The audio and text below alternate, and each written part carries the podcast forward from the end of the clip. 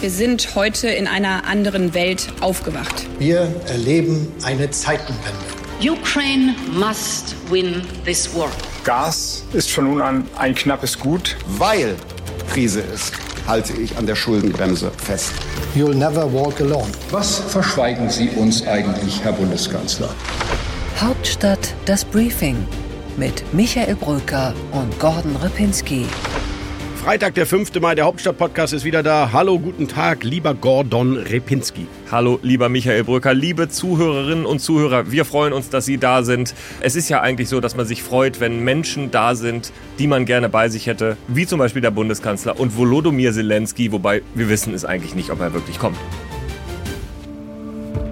Natürlich wollen wir allesamt äh, Wladimir hier einen anderen Wladimir hier vor dem Internationalen Gerichtshof, äh, Strafgerichtshof in äh, Den Haag sehen. Den Wladimir, nämlich der es äh, verdient, für diese kriminellen Taten äh, zur Verantwortung gezogen zu werden, hier in der Hauptstadt des internationalen Rechts. Und äh, wir sind sicher, dass das auch geschehen wird, wenn wir den Krieg äh, gewonnen haben werden. Und wir werden diesen Krieg gewinnen.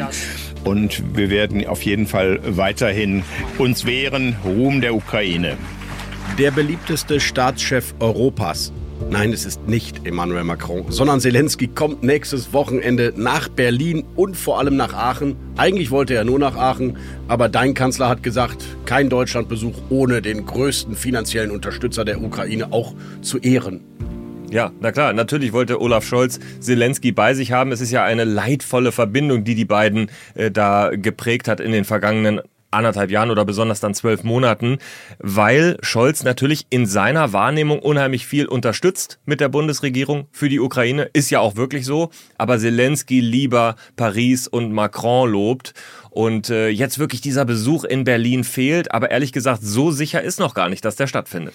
Ja, die Polizei Berlins hat sich ja offenbar verquatscht und hat diesen Besuch zu früh rausgeblöckt, sodass jetzt die Kiewer Regierung einigermaßen not amused ist, äh, wegen Sicherheitsbedenken, dass der Termin so frühzeitig bekannt gegeben wurde. Trotzdem, Gordon, er wird sich nicht erlauben, diesen Deutschlandbesuch abzusagen. Zu lange wartet dieser Bundeskanzler schon auf diesen Besuch. Jedenfalls wäre es ein Affront, aber wir dürfen eine Sache nicht vergessen. Es geht nicht nur darum, dass die womöglich gefährdetste Person der Welt äh, da mit allen Hotelbuchungsplänen Reiseplänen etc. völlig im Licht der Öffentlichkeit steht, sondern es gibt auch noch die Situation in der Ukraine, die eben für Zelensky kritisch sein kann. Beginnt die Frühjahrsoffensive, die Konteroffensive der Ukraine genau in dieser Zeit, äh, dann kann dieser Besuch natürlich auch nicht stattfinden. Dann sieht es schlecht aus, wenn der Staatspräsident auf einmal sich einen Preis in Aachen umhängen lässt.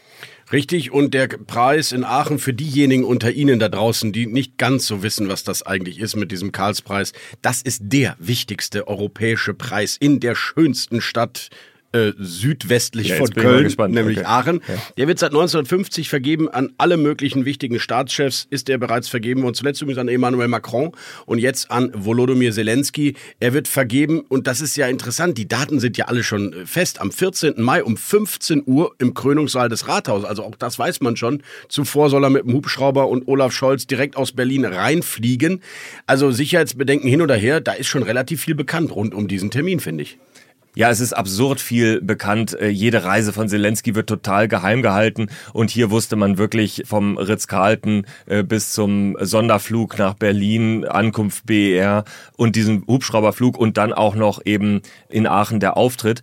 Kurios natürlich in gewisser Weise, wie sehr Scholz das natürlich auch für sich nutzen will, auch verständlich. Er ist ja in Aachen als der Laudator vorgesehen. Aber das Kanzleramt, das muss man jetzt sagen, kann jetzt eine Menge verlieren, denn wenn äh, Zelensky nicht kommt, äh, dann sieht es auf einmal wieder so aus, als sei Scholz eben doch nicht der wichtigste seiner Partner in Westeuropa. Es ist vor allem ja ein Zeichen in und auch für Europa, das dort gegeben wird. Man muss ja sich erinnern, dieser Karlspreis erinnert natürlich an Karl der Große, der so eine Art als erster Versöhner und Einiger Europas gilt und zuletzt die belarussische Opposition gewürdigt wurde. Das heißt, der Preis an Zelensky ist ein Zeichen, dass die Ukraine zu Europa gehört. Scholz wird die Laudatio halten, aber nicht nur er wird reden, auch Ursula von der Leyen kommt. Und der polnische Ministerpräsident Morawiecki ist da und wird auch reden. Der zählt sich ja als der größte Unterstützer der Ukraine Ukraine und hat sich ja immer wieder auch gerne mit Olaf Scholz angelegt, der ihm ja äh, zu zögerlich ist und zu zaudernd ist. Also insofern wird da auch so eine Art Battle stattfinden. Wer ist der größte Ukrainer-Unterstützer? Jedenfalls, Gordon, ein richtig großes europäisches Signal an die Ukraine. Ich kann mir gar nicht vorstellen, dass Zelensky den nicht annehmen kann.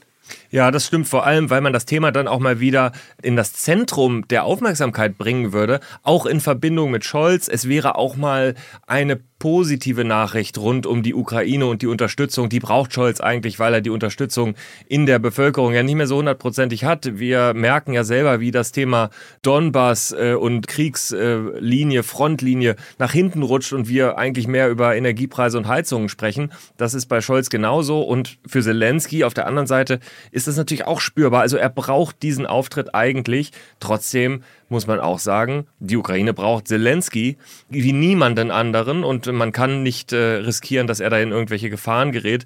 Und wir müssen noch einmal bitte darüber reden, wie dilettantisch man in Berlin eigentlich auftreten kann, dass man diese Informationen so rausgibt. Also da gab es eine Anfrage, Berliner Medien, BZ, Tagesspiegel hatten berichtet, telefonieren da mit der Berliner Polizei und die erzählen, und ich zitiere hier mal aus Regierungskreisen, als ob Justin Trudeau nach Berlin kommt, plaudern einfach mal so über Hotels und Anfahrtwegezeiten und so weiter. Also es ist wirklich, es ist einfach Berlin, oder, lieber Michael?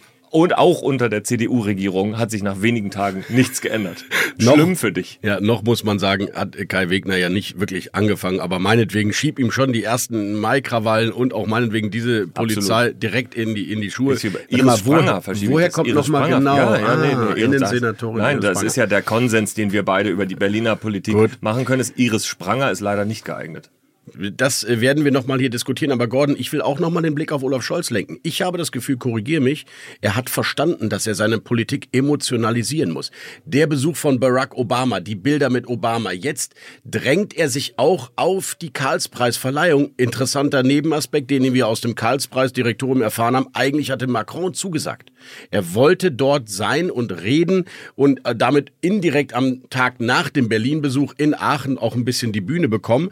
Jetzt hat er gehört, dass Olaf Scholz mit ihm einfliegt, hat Macron wieder abgesagt. Also ich habe das Gefühl, Scholz nutzt jetzt auch die Bühne mit prominenten Bildern. Ja, okay, ich nehme jetzt mal gerne in diesem Fall die Kontraposition ein und sage, gibt es eigentlich international größere Sympathieträger als Barack Obama und Volodymyr Zelensky, die zufälligerweise beide im selben Monat nach Berlin mutmaßlich kommen? Wenn sich dann der Bundeskanzler nicht da irgendwo mit auf ein Bild drängeln würde, dann hätte er es wirklich gar nicht verstanden. Das stimmt. Äh, und das muss man machen mit Obama selbstverständlich und dann natürlich auch mit Zelensky. Also äh, sorry, äh, das ist wirklich, also das muss man machen. Hiermit alle Informationen über diesen Besuch selbstverständlich bei Hauptstadt das Briefing jeden Tag nachzulesen, jetzt hier in unserem Opening. Wir gehen jetzt rein in unseren Deep Dive, in unsere weiteren Themen. Auf geht's.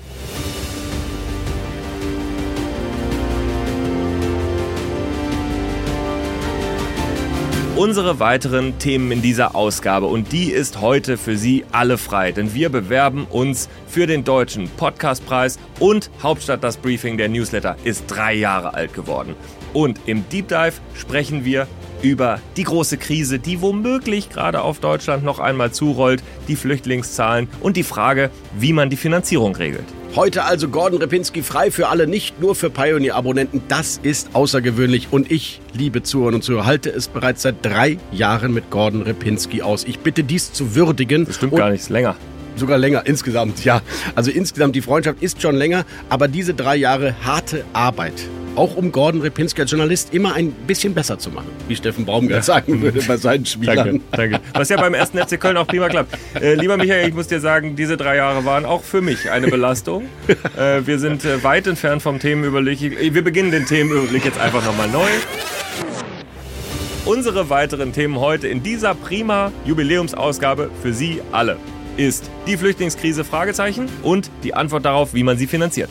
Im Interview der CSU-Generalsekretär Martin Huber im Gespräch mit Rasmus Buchsteiner, unserem Chefkorrespondenten. What's Left? Da geht es um den ehemaligen Grünen Oberbürgermeister von Tübingen, um Boris Palmer und um die Frage, ob die Grünen jetzt eigentlich Glück gehabt haben, dass er weg ist oder ein Problem. Bei What's Right will, darf oder soll Markus Söder vielleicht doch noch Kanzlerkandidat werden. Er hat sich bei Markus Lanz geäußert und wir analysieren das. Einsatz zu mit dem wunderbaren Kollegen Markus Decker vom Redaktionsnetzwerk Deutschland bei dem ich selber ja mal gearbeitet habe.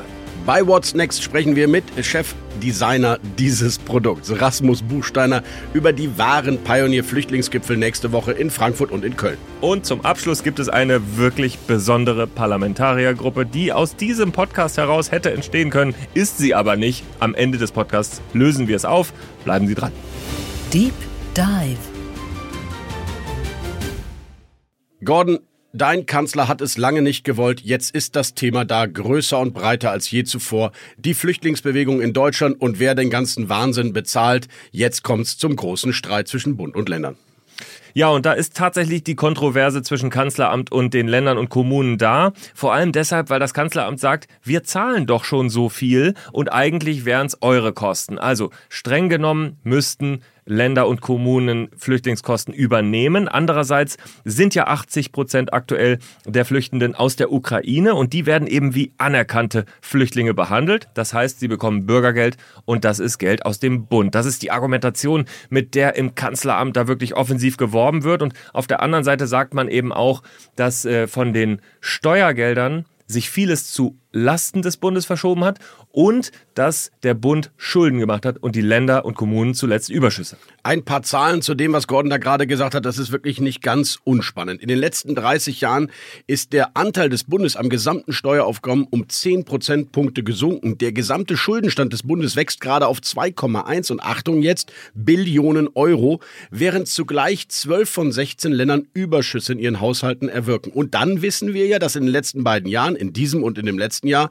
der Bund ohnehin bereits ungefähr 15 Milliarden Euro an die Länder überwiesen hat für Flüchtlingskosten. Und jetzt sagt der Bund aus meiner Sicht zu Recht, Gordon, jetzt reicht's bis hierhin und nicht weiter. Laut Grundgesetz sind die Länder zuständig und dann sollten sie auch allmählich mal die Integration, die Versorgung und die Aufnahme der Flüchtlinge in Eigenregie verantworten. Mick, ich bin ein bisschen enttäuscht von dir, dass du hier so unkritisch über das Kanzleramt berichtest. Ich muss also die Ich finde noch ich was, ich finde also, noch ich was. muss also die Rolle des äh, kritischen Journalisten hier einnehmen, das mache ich aber gerne, denn das Kanzleramt hat in dieser Frage ein Problem, nämlich vielleicht sind die Zahlen auf der Seite äh, derer, die so argumentieren, wie du es gerade gemacht hast, aber die politische Realität, die sieht natürlich anders aus, denn das Kanzleramt muss daran interessiert sein, so sehr wie niemand anders, dass diese Situation gelöst wird. Denn auch wenn die Probleme vor Ort entstehen, sie werden am Ende auf die Bundespolitik und damit auf den Bundeskanzler abgewälzt. Deswegen reichen diese Berechnungen nicht, sondern die Länder haben da einen politischen Trumpf in der Hand. Ist auch nicht ganz falsch, hast du recht. Das Bundesamt für Migration und Flüchtlinge ist ein Bundesamt und solange dort diese Verfahren ja auch so lange dauern, müssten die Länder für diese Kosten aufkommen. Das ist auch nicht ganz fair, weil wenn der Bund schneller arbeiten würde mit diesem Amt, dann gäbe es auch weniger Kosten für die Länder. Also es ist kompliziert, aber das Hauptargument, das teile ich von dem Kanzleramt und das ist, 80 Prozent, Gordon, der aktuell mehr als eine Million Flüchtlinge pro Jahr kommen aus der Ukraine und 90 Prozent der Sozialleistungen übernimmt der Bund. Das heißt, die ukrainischen Flüchtlinge sind wirklich im Moment aufgrund dieser Sonderregelung eigentlich im Bundeshaushalt zu verorten. Und die übrigen Flüchtlinge aus den anderen Gebieten, die kommen äh, mehr oder weniger auf die Länder und Kommunen zu. Einverstanden, okay, kann man darüber diskutieren. Aber ich finde, bei der Ukraine-Frage ist der Bund wirklich in Vorleistung gegangen. Ja, okay, kann man so sehen, auf jeden Fall. Ich glaube, es ist am Ende nicht die politische Lösung, die wir brauchen in dem Fall. Die muss nochmal anders aussehen. Aber lass mich nochmal einen Punkt sagen, der ist ganz wichtig und der lässt auch die Länderargumentation verstehen. Die Schuldenbremse, die gibt es ja auch für die Länder. Der Unterschied ist, die Länder dürfen gar keine Schulden machen. Die haben keine Flexibilität. Sie müssen eine schwarze Null machen. Und damit haben die ein echtes Problem. Denn in den vergangenen Jahren durch Corona und dann durch Krise, durch die Kriegskosten und Hilfspakete haben die Länder eben sehr viele Schulden aufgenommen, die über die nächsten Jahre gestreckt abgebaut werden müssen. Und das sind bei manchen Ländern sehr wenige Jahre. Und damit haben die Länder ein echtes finanzielles Problem ohne den Spielraum, den der Bund hat. Wir haben in diesen ersten drei Monaten bereits äh, 85.000 Ukrainerinnen und Ukrainer aufgenommen, nur noch mal das als aktuelle Zahl. Und eine Sache ist für mich entscheidend. Ich glaube, am Geld liegt's eigentlich nicht. Es ist genug Geld vorhanden, sowohl beim Bund als auch bei den Ländern. Aber was nicht vorhanden ist, sind die Strukturen. Und einige Kommunen, Gordon, sind überlastet, das verstehe ich. Und wir können auf gar keinen Fall wieder zulassen, dass es zu sozialen Spannungen kommt, weil Flüchtlinge in leerstehende Wohnungen kommen, die noch nicht einmal die eigene Bevölkerung bisher bekommen konnte. Es gibt also einen echten Mangel an Wohnungen, an Unterbringungen. Die dürfen auch nicht wieder auf die Turnhallen ausweichen. Das war ein Riesenproblem damals 2015, 2016. Also ich glaube, es liegt jetzt eher an effizienten, schnellen Infrastruktur, Organisationsmanagement als an der Finanzfrage. Ich bleib dabei, du bist heute so weich argumentativ. Ich mag das wirklich. Das ist so sachlich. Das, das kenne ich bei diesem Thema nicht, weil das ist ja für die Konservativen ein echter Trigger. Überleg mal, Friedrich Merz, der hat ja sogar seine eigene Konferenz gemacht, nur um den Kanzler ein bisschen ja, vorzuführen. Gordon, das finde ich wirklich bemerkenswert. Weißt du, was wir Bürgerlichen ja. Ja, schätzen? Vernünftige Politik. Ja, nee. Wenn die Sozialdemokraten uns mit bürgerlichen Ansätzen folgen. Nancy Faeser hat plötzlich eine Kehrtwende in der Flüchtlingspolitik hinge hingelegt und nach meinen Informationen ist das nicht ganz freiwillig passiert. Olaf Scholz will dieses Thema als sein Thema haben, weil er weiß, Sicherheit ist ein sozialdemokratisches Urprinzip und das gehört auch zum Thema Flüchtlinge dazu. Wir machen das geregelt, wir machen das ordentlich, damit es überhaupt gar nicht erst zu Spannungen kommt. Ich finde, das muss er zur Chefsache machen, Gordon. Es hat aber sehr lange gedauert, bis er das erkannt hat. Ich sage dir was, es gibt für Olaf Scholz und seinen Regierungsapparat nichts Schöneres, als wenn äußere Zwänge ihn dazu bringen, dass er SPD-Parteiprogrammatik fallen lassen muss. Das ist der Moment der größten Freude für Olaf Scholz Scholz übrigens schon immer gewesen. Als Bundeskanzler ist das so, als Finanzminister war es so und als Hamburger erster Bürgermeister war es genauso. Also äh, ich glaube, das äh, kommt ihm entgegen. Äh, trotzdem ist es am Ende natürlich etwas, was auf der rechten Seite im politischen Spektrum ausgeschlachtet wird. Wir sehen schon jetzt, die AfD gewinnt in den Umfragen hinzu und das ist ein Riesenthema und das kann man eben nicht nur über Milliarden oder Millionen hin und her schieben lösen, sondern das muss man über eine effizientere, bessere Flüchtlingspolitik auch regeln, die bedeutet, dass diejenigen eben nicht ins Land oder auf den Kontinent kommen, die keine Chance und keine Berechtigung haben und diejenigen, die eine Berechtigung haben, dass die eben schnell auch verhandelt werden, diese Fälle. Und da muss ich noch sehr viel tun. Ich glaube, dass es schon wieder ein Punkt ist, übrigens, Gordon, wo Rote und Gelbe sich in der Bundesregierung näher gekommen sind. Lindner hat schon vor Wochen einen neuen Kurs in der Migrationspolitik gefordert. Olaf Scholz ist eigentlich bei ihm, wartet aber auf den richtigen Moment, um seine Truppen dann dahin zu bringen. Jetzt auch der Vorstoß in Europa, tatsächlich die Außengrenzen zu schützen. Für so etwas hätte ein Unionskandidat vor wenigen Jahren noch äh, einen Shitstorm geerntet, wenn es um Außengrenzschutz geht. Und jetzt Jetzt sagt es sogar Nancy Faeser. Also ich bin übrigens sehr gespannt auf dein Interview mit ihr. Nächste Woche Hauptstadt, das Briefing, der Podcast live in Frankfurt mit Nancy Faeser und kritischen, kritischen Fragen von Gordon Repinski. Ich freue mich. Ja, aber es gibt nächste Woche, vielleicht nutzen wir das an der Stelle kurz mal, drei Flüchtlingsgipfel. Einen, na gut, der ist äh, der, Offiziell. der wahre. Flüchtlingsgipfel, würde man im Kanzleramt sagen. Am 10. Mai treffen sich die Länder mit dem Bundeskanzler und da werden all diese Fragen verhandelt. Am 10. Mai treffen wir uns bei Podcast, Hauptstadt Podcast Live, vor allem aber auch mit Herbert Reul in äh, Köln und am 11. eben mit Nancy Faeser in Frankfurt. Also verfolgen Sie bitte, was wir hier bei The Pioneer machen. Aber einen Punkt, den finde ich, der ist wirklich noch wichtig, auch mit Blick auf den 10. Mai, nämlich die Frage sichere Herkunftsstaaten. Da sind ein paar Länder dabei, die sind echt absurd. Georgien zum Beispiel. Ich war mit Annalena Baerbock gerade in Georgien, außerordentlich westlich orientierte Gesellschaft. EU-Perspektive hat die Außenministerin da ausgestellt und gleichzeitig kein sicherer Herkunftsstaat. Das geht natürlich nicht. Danke, äh, Dietmar Woidke, ja. übrigens SPD-Ministerpräsident, der das auch gefordert hat, die ja. endlich auszuweisen. Und das wird die ja auch Grünen passieren. sind wieder mal auf der Bremse. Und es gibt ein Motto von Hans-Dietrich Genscher, dass man Dietmar Woidke wirklich hier in den Mund legen kann. Es lautet: Fordern, was kommt. Exakt. Das beste Motto der Politik für die wirklich mutigen Politiker. Ja. Stark, äh, also Wolfgang Woidke. Äh, heißt er eigentlich Wolfgang? Dietmar. Heißt also er heißt Dietmar. Du Stark nicht, Dietmar Wolfgang. Du kennst dich nicht so aus mit den Ministerpräsidenten, die ein Kilometer von deiner äh, Südwestberliner Residenz regieren. Aber eben auch schon im Herbst ihrer Karriere sind und wahrscheinlich nächstes Jahr abgewählt werden. Naja gut, ähm, die Frau des Bundeskanzlers ist ja keine mögliche Nachfolgerin mehr, die hat sich ja zurückgezogen. Aber das führt zu weit, meine lieben äh, Damen und Herren an ich den find, Empfangsgeräten. Wir gehen wieder zurück, würde ich sagen, in die Politik, in die harten Fragen von Bund und Ländern und die über allem stehende Frage, diese arrogante Berliner Ampel und der Umgang mit den Ländern. Mit wem sollte man das am besten besprechen? Gordon, hast du eine Idee? Ja, der Chefankläger unter den Länderpolitikern, das muss man sagen, das ist ja qua Definition der CSU-Generalsekretär. Da gab es ja schon so einen Markus Söder oder mal einen Edmund Stoiber. Jetzt ist es Martin Huber, der Chef Zuschläger von Markus Söder. Und mit dem hat unser Chefkorrespondent Rasmus Buchsteiner gesprochen über die Arroganz der Ampel in Berlin. Interview der Woche. Einen schönen guten Tag, Martin Huber hier bei uns. Grüß Gott. 37,2. Was ist das für eine Zahl, Herr Huber? Ja, äh, das ist äh, eine Zahl, die Sie mir gerade genannt haben. Das ist die Zahl des CSU-Ergebnisses von vor fünf Jahren. Ist das eine Benchmark? Muss man besser sein als beim letzten Mal?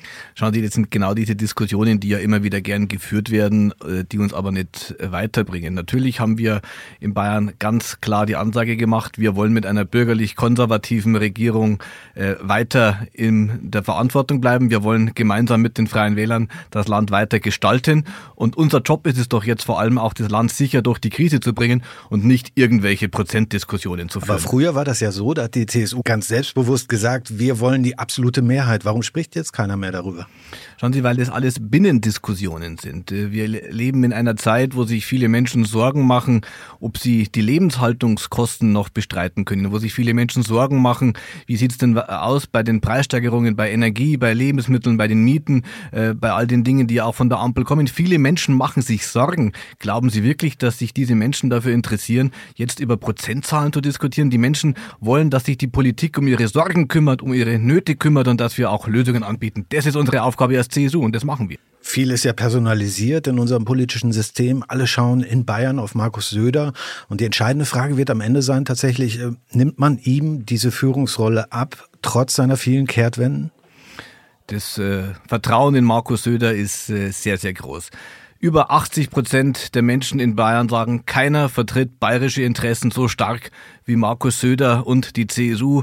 56 Prozent der Menschen sind mit Markus Söder zufrieden mit seiner Arbeit als Ministerpräsident in Bayern. Das sind ganz, ganz starke Werte. Schauen Sie sich doch nur mal im Vergleich an, wie die Ampel dasteht. 27 Prozent sind noch zufrieden mit der Ampel, gerade mal 33 Prozent mit Olaf Scholz. Daran sehen Sie doch schon mal einen riesengroßen Unterschied und deswegen ist Markus Söder ein immens starker Ministerpräsident und wird es auch bleiben. Gut, Ministerpräsident, aber in dem Moment, wo er dann stark ins Ziel kommt, wäre er dann wieder im Rennen für die Kanzlerkandidatur oder nicht? Markus Söder hat klipp und klar gesagt, Bayern ist seine Lebensaufgabe. Er brennt für den Freistaat Bayern und für die Menschen in Bayern. Er ist ein starker Ministerpräsident und das wird er auch bleiben. Aber warum nehmen ihm das so viele nicht ab? Das ist ja bis in die CSU hinein verbreitet, diese Beobachtung. Am Ende juckt es ihn dann doch. Und Berlin, das ist sein großer Traum. Ich kann das nur noch mal wiederholen, was äh, Markus Söder selbst gesagt hat, äh, dass äh, Bayern seine Lebensaufgabe ist und er ein starker Ministerpräsident ist und es bleiben wird. Und insofern ist doch dazu auch alles gesagt. Also, es wird nicht passieren. Welche Kriterien muss denn der Kandidat erfüllen, der es wird? Es ist doch klipp und klar, dass wir jemanden brauchen, der das Land zusammenhält, der nicht so wie die Ampel jetzt momentan agiert, dass das Land gespalten wird. Wir steuern auf eine riesengroße soziale Frage zu, auch durch die ganzen Initiativen, beispielsweise äh, von Robert Habeck beim Heizhammer und dergleichen mehr. Viele Menschen machen sich Sorgen. Wir werden auch aufgrund einer drohenden Stromverknappung, die ja durchaus auch von der äh, Ampel in Kauf genommen wird, eine soziale Frage haben. Und insofern gilt es darum, dass wir als Union deutlich machen, Wirtschaft und Soziales, Klimaschutz und Wertschöpfung, das gehört zusammen. Das ist das Merkmal einer Volkspartei und das werden wir auch jetzt im Hinblick auf den 8. Oktober bei der Landtagswahl in Bayern deutlich machen und auch dann in der Folge bei der Bundestagswahl. Aber Herr Huber, warum sagen Sie jetzt nicht, ja, Friedrich Merz muss es werden, der muss Kanzlerkandidat werden, Markus Söder und Friedrich Merz, Sie haben ja zuletzt auch nochmal telefoniert. Das hat äh, Markus Söder ja auch äh, bereits gesagt, dass äh, Friedrich Merz wird dass, Kanzlerkandidat. Das, das hat er ja gestern auch gesagt, dass Friedrich Merz der geborene Kandidat ist und dass äh, CDU und CSU gemeinsam sich äh, mit dieser Frage beschäftigen werden. Henrik Wüst ist damit aus dem Rennen. Schauen Sie, es bringt doch jetzt nichts, hier irgendwelche Personalspekulationen zu führen, sondern noch einmal, es geht darum, dass wir als Union auch deutlich machen, wir sind das Gegenmodell zu einer Chaosampel, zu einer Chaosampel im Dauerzoff. Äh, wir leben in schweren Zeiten. Viele Menschen machen sich Sorgen. Es wäre jetzt die Aufgabe einer Regierung, Halt zu geben, Stabilität zu geben, Zuversicht zu geben. Und stattdessen erleben wir, dass die Ampel Unsicherheiten schürt, dass sie viele Menschen verunsichert, dass die Sorgen und Nöte der Menschen eher größer werden, dass die Ampel ins Eigentum eingreift, dass die die Senioren verunsichert mit dem Heizhammer das ist das glatte Gegenmodell zu dem, wie wir als Union Politik verstehen. Und deswegen geht es nicht so sehr um Personalspekulationen, sondern um Perspektiven fürs Land. Sie machen ja einen interessanten Move in Bayern. Sie schließen eine Koalition mit den Grünen aus. Sie erhoffen sich was davon. Ist es, äh, wenn das erfolgreich ist, am Ende ein Modell für den Bund? Mit den Grünen machen wir es nicht? Die Grünen verfolgen einen völlig anderen Politikansatz. Die Grünen sind eine komplett ideologische Partei. Wenn Sie sich nur mal anschauen, welche Situation wir im Bereich der Energieversorgung haben, welche Situation wir auf dem Strommarkt haben, da wäre es dringend nötig gewesen, auch aus Gründen des Klimaschutzes, die Kernkraftwerke länger am Netz zu halten. Stattdessen gehen die Kernkraftwerke vom Netz und die Kohlekraftwerke gehen wieder ans Netz. Damit wird auch der CO2-Ausstoß wieder steigen. Das ist äh, absurd, das ist äh, klimapolitisch absoluter Nonsens. Den haben die Grünen zu verantworten. Daran sieht man, wie ideologiegetrieben die Grünen sind. Und äh, auch deswegen schließen wir eine Koalition mit den Grünen in Bayern definitiv aus. In Bayern und Schwarz-Grün auf Bundesebene oder Jamaika auf Bundesebene, muss man das offen halten? Schauen Sie, wir sind als äh, CDU und als CSU eine bürgerlich-konservative Kraft mit einem ganz, ganz klaren Kompass. Und wir erleben es in Bayern auch, dass wir mit diesem klaren Kompass auch sehr viel Zuspruch erfahren. Und die Unterschiede sind ja auch mit Händen zu greifen.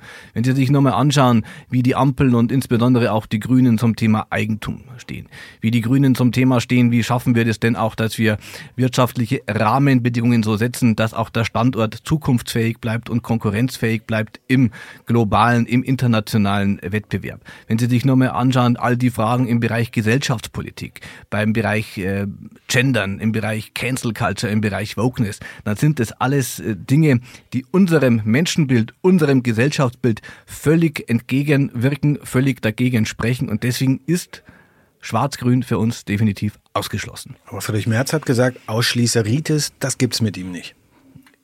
Ich kann das nochmal wiederholen, äh, falls Sie es noch immer nicht äh, nee. zur Kenntnis nehmen wollen. Schwarz-Grün ist für uns definitiv ausgeschlossen. Martin Huber, der Generalsekretär der CSU, herzlichen Dank für das Gespräch. Sehr gerne. Und Gordon, what's left? Wir haben lange überlegt, ob diese Kategorie für Boris Palmer zutreffend ist oder ob wir ihn zu What's Right schieben sollten. Aber am Ende ist es ja dann doch irgendwie ein Thema der Grünen. Boris Palmer ist nicht mehr Mitglied seiner Partei. Hat er, er schon ist, abgegeben? Ja, er hat es schon abgegeben. Es ist seit dem vergangenen Montag gültig. Oberbürgermeister in Tübingen bleibt er. Er nimmt sich den Juni als äh, Auszeit. Und ich muss dir sagen, ich habe Boris Palmer wirklich seit, glaube ich, 2008 oder 2009 immer wieder auch in Tübingen besucht. Und ich habe ihn immer sehr geschätzt für das, was er mit Tübingen gemacht hat. Und ich glaube, für die Grünen ist er ein schmerzhafter vielleicht, aber ein Verlust. Ja, verstehe ich. Einerseits eine saubere, ordentliche Bilanz eines äh, mittigen Politikers, der gute, pragmatische Politik in Tübingen macht. Aber ich verstehe nicht, warum dem immer wieder sowas widerfährt. Ich weiß nicht, was in einem Gedankengebäude passiert, dass man irgendwie den Judenstern rausholt und irgendwelche solche Vergleiche zieht und es auf die Spitze treibt mit dem N-Wort einfach nur, um intellektuell, sprachlich vielleicht recht haben zu können. Das ist ein bisschen anstrengend manchmal, was so, da so also sagt. mein lieber Michael Brücker, du würdest an dieser Stelle sagen, lieber Gordon Repinski, lassen wir die Fakten sprechen. Und das würde ich an dieser Stelle gerne auch einmal tun. Der Judenstern ist natürlich ein absolutes Tabu und deshalb ist der Rückzug auch alternativlos. Das geht nicht. Aber man muss natürlich doch mal eins sagen. Auch Boris Palmer wurde mit Nazi beschimpft. Von den Leuten, die das Video am Ende gepostet haben, auch die haben ihn als Nazi beschimpft. Das, glaube ich, ist ein ebenso unzulässiger Vergleich. Das muss man auch mal sagen. Und das N-Wort, was man in der Tat korrekterweise nicht verwendet, weil es rassistisch ist, das hat Palmer in dieser Veranstaltung eigentlich erklärt, an welcher Stelle ist es rassistisch und an welcher Stelle zitiert man es aus historischen Zusammenhängen. Und das finde ich ist eine Differenziertheit, die ist nochmal ein bisschen anders als das, was am Ende bei Twitter übergeblieben ist. Egal, am Ende hat Palmer zwei Tabus gebrochen, weil er ein Provokateur ist. Er hat die Worte verwendet, weil er weiß, dass es für Aufruhr sorgt. Und äh, am Ende muss er deshalb mit diesem Rückzug auch leben. Es ist, gibt keine Alternative dazu, das habe ich schon gesagt. Es bleibt eine exzellente Bilanz für ihn als Oberbürgermeister. Ne? Tübingen wird klimaneutral sein 2030. Tübingen hat Rekorde in den Gewerbesteuereinnahmen. Tübingen hat eigene Wege in der Corona-Politik versucht. Also wirklich ein Oberbürgermeister, äh, von dem man sich kommunalpolitisch sehr viel abschauen konnte. Insofern wirklich bedauerlich, dass er sich da so nicht unter Kontrolle hatte. Und Michael, what's right? What's right, Gordon? Nochmal zum Thema Markus Söder. Martin Huber hat sich ja bei Rasmus schon geäußert. Markus Söder bei Markus Lanz auch.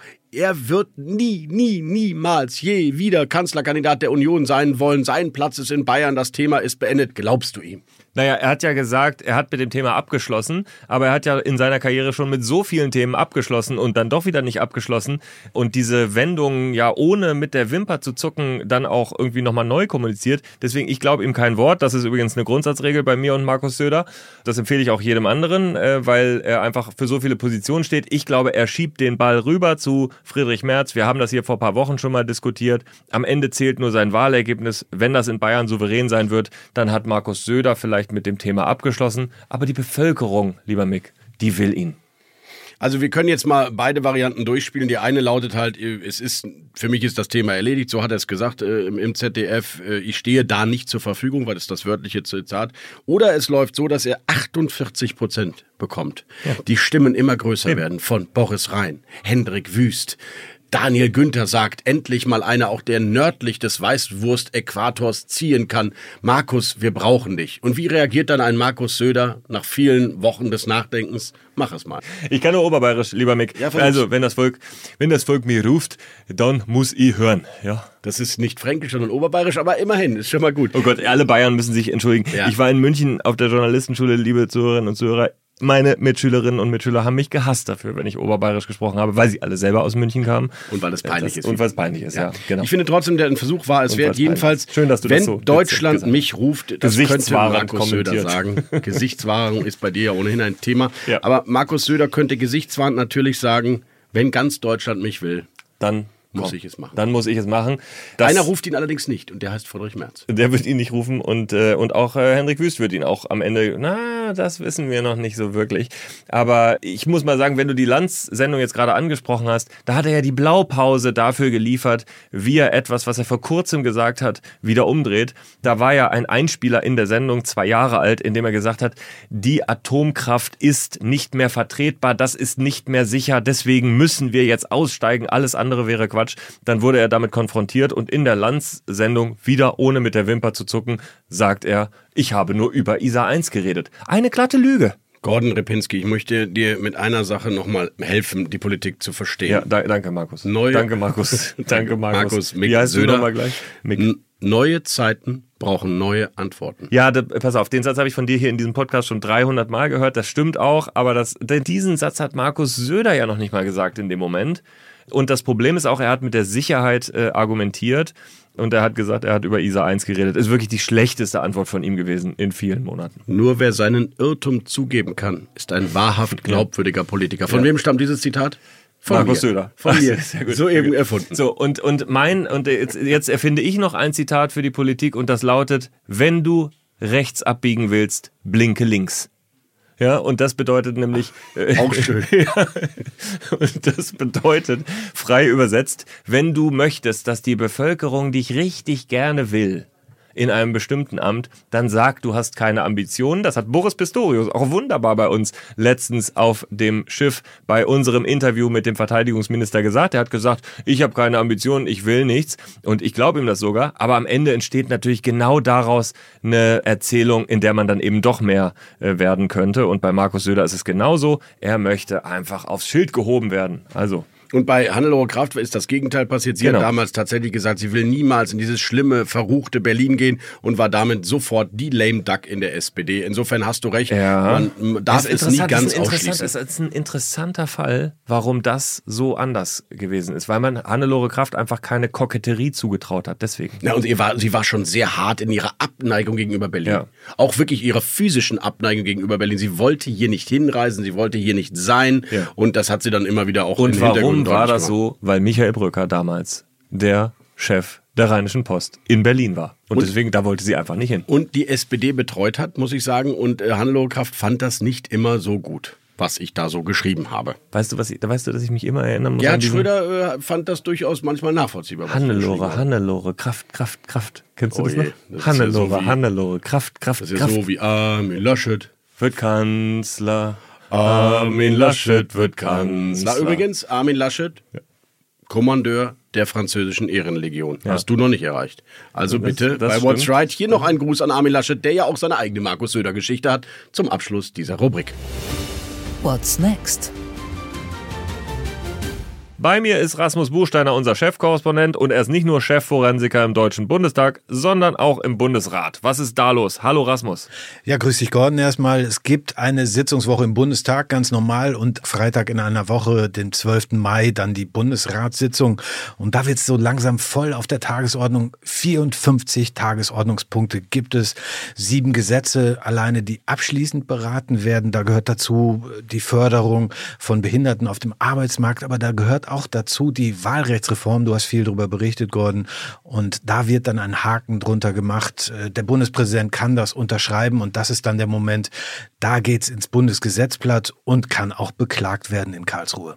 Ebenfalls kontrovers die Frage Whistleblower-Gesetz. Da gibt es noch einen Streit zwischen Unions- und Ampelebene, zwischen A und B. Vor allem ähm, erklär uns mal, wie da der Stand der Dinge ist. Ja, da laufen Verhandlungsrunden. Es gibt einen Vermittlungsausschuss, der eingesetzt worden ist und eine informelle Arbeitsgruppe. Und man zielt darauf hin, womöglich am kommenden Mittwoch einen Kompromiss unter Dach und Fach zu haben im Vermittlungsausschuss und der könnte dann gleich im Bundesrat am 12. Mai bestätigt werden. Und äh, Bundesrat ist ja im Moment total interessant, Gordon. Zwei Tage später wird äh, dann auch gewählt wieder die nächste Landtagswahl. Genau, in Bremen natürlich. Und da haben wir eine sehr interessante Konstellation. Aktuell ja Rot-Rot-Grün, aber womöglich mit einer rot-grünen Mehrheit danach. Genau, und äh, Bremen hat äh, drei Stimmen im Bundesrat. Man kann allerdings sagen, ähm, selbst wenn es rot-grün wird, verändert das für die Ampel nicht so viel. Bei zentralen Gesetzen, Stichwort Whistleblower, Stichwort Bürgergeld, braucht die Ampel ohnehin die Union. Rasmus, wir schauen uns das alles an. Es wird eine spannende Woche in Berlin und in Bremen dann am Ende auch. Und äh, wir reden in der kommenden Woche dann nochmal weiter. Gerne, bis dann. Einsatz zu im kürzesten Interview der Berliner Republik freue ich mich jetzt auf einen Ex-Kollegen, den geschätzten Markus Decker. Er ist Hauptstadtkorrespondent beim Redaktionsnetzwerk Deutschland und Buchautor. Hallo Markus. Hallo Gordon, grüß dich. Wir legen los. Der erste Begriff lautet Flüchtlingsgipfel wird ein schwieriges Treffen zwischen dem Bundeskanzler und den Ministerpräsidenten der Länder, in dem es um Geld geht, aber nicht nur um Geld. Der Ausgang ist offen. Olaf Scholz ist ein erfahrener Politiker und ein Mensch, der sich trotz jetzt schon längerer Beobachtung mir nicht erschließt. Habeck oder Baerbock? Habeck, weil ich finde, dass er ein sehr guter Politiker ist und Anders als äh, Annalena Baerbock hat er sich auch in den letzten anderthalb Jahren im Zuge der Ukraine und der ihr folgenden Energiekrise beweisen müssen in einer sehr harten äh, politischen Realität. Mastodon. Mastodon ist ein Netzwerk, zu dem ich von Twitter gewechselt bin, nachdem ich bei Twitter mein Konto aufgelöst habe. Bei Mastodon ist aber nichts los. Politische Korrektheit. Politische Korrektheit ist ein Kampfbegriff. In Deutschland treiben wir die politische Korrektheit manchmal etwas zu weit. Äh, grundsätzlich bin ich aber der Auffassung, dass wir so etwas wie politische Korrektheit äh, brauchen, weil sie uns vor Extremismus schützen hilft. Und der letzte Begriff lautet Regionalzeitungen. Sind unverzichtbar für die Information der Deutschen. Lieber Markus, ich danke dir herzlich und Grüße zu dir ins Büro. Vielen Dank, ich danke dir auch. Tschüss.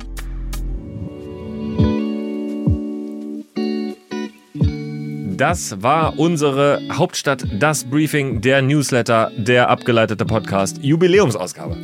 Schön hast du das gemacht, Gordon. Und jetzt wird es einfacher für Sie, denn Sie haben nur noch eine einzige, einzige kleine Aufgabe zu erfüllen. Wenn Sie uns einen Gefallen tun wollen, dann bitte werben Sie in Ihrem Freundeskreis für diesen Hauptstadt-Podcast und gehen Sie auf folgende Website deutscher-podcastpreis.de und stimmen dort für diesen Podcast ab. Den Sie finden bei dem Publikumspreis im Bereich Nachrichten und Politik. Da bewerben wir uns. Sie scrollen einfach runter zum H, da steht Hauptstadt das Briefing, das sind wir. Anklicken und abstimmen und am allerbesten noch weitersagen, äh, damit dieser wunderbare, schöne, ja, wie soll ich sagen, unser Herzensstück, Damit wir Podcast, weiter leben können. Damit wir weiter existieren können. Es geht hier jetzt auch um unsere Es Existenz. geht, ja, es geht vor allem, es geht Woche für Woche auch um meine Existenz hier in diesem Genau. engen äh, Podcast-Studio mit dir. Aber wir haben eben nur so seltene Chancen, diesen Hauptstadt-Podcast auch mal frei für alle verfügbar zu machen. Das geht nur in Jubiläumstagen wie diesen. Insofern helfen Sie uns, diesen Hauptstadt-Podcast vielleicht auch die Aufmerksamkeit zu geben, die Gordon Repinski nicht immer, aber ich doch wirklich immer verdiene. Jetzt stimmt. Also stimmen Sie ab für Michael Bröker oder für mich, aber gerne auch für Michael Bröker. Einfach für diesen Podcast. Für politische Analyse und politische Klugheit, Ja. zumindest meistens. Ja. Und für politisches Agenda-Setting, Gordon. Denn wir haben in diesem Podcast ja auch ein Thema gesetzt, das sich jetzt wiederfindet in einem neuen Parlamentskreis im Deutschen Das stimmt, Bundestag. das stimmt, das stimmt. Also wenn Sie bis jetzt noch keinen Grund haben, für uns abzustimmen, hier ist der Grund. Es gibt ab der nächsten Woche einen Parlamentskreis Hund. Das ist alleine schon hold so my, witzig. Hold my beer. Ja. Parlamentskreis Hund soll sich bilden und jetzt kommt es. Wir bei Hauptstadt Das Briefing haben natürlich investigativ weiter recherchiert und wichtige Abgeordnete gefragt, seid ihr der Meinung, dass ein Bürohund im Deutschen Bundestag und in den Bürogebäuden zugelassen werden soll? Ja, sagen einige.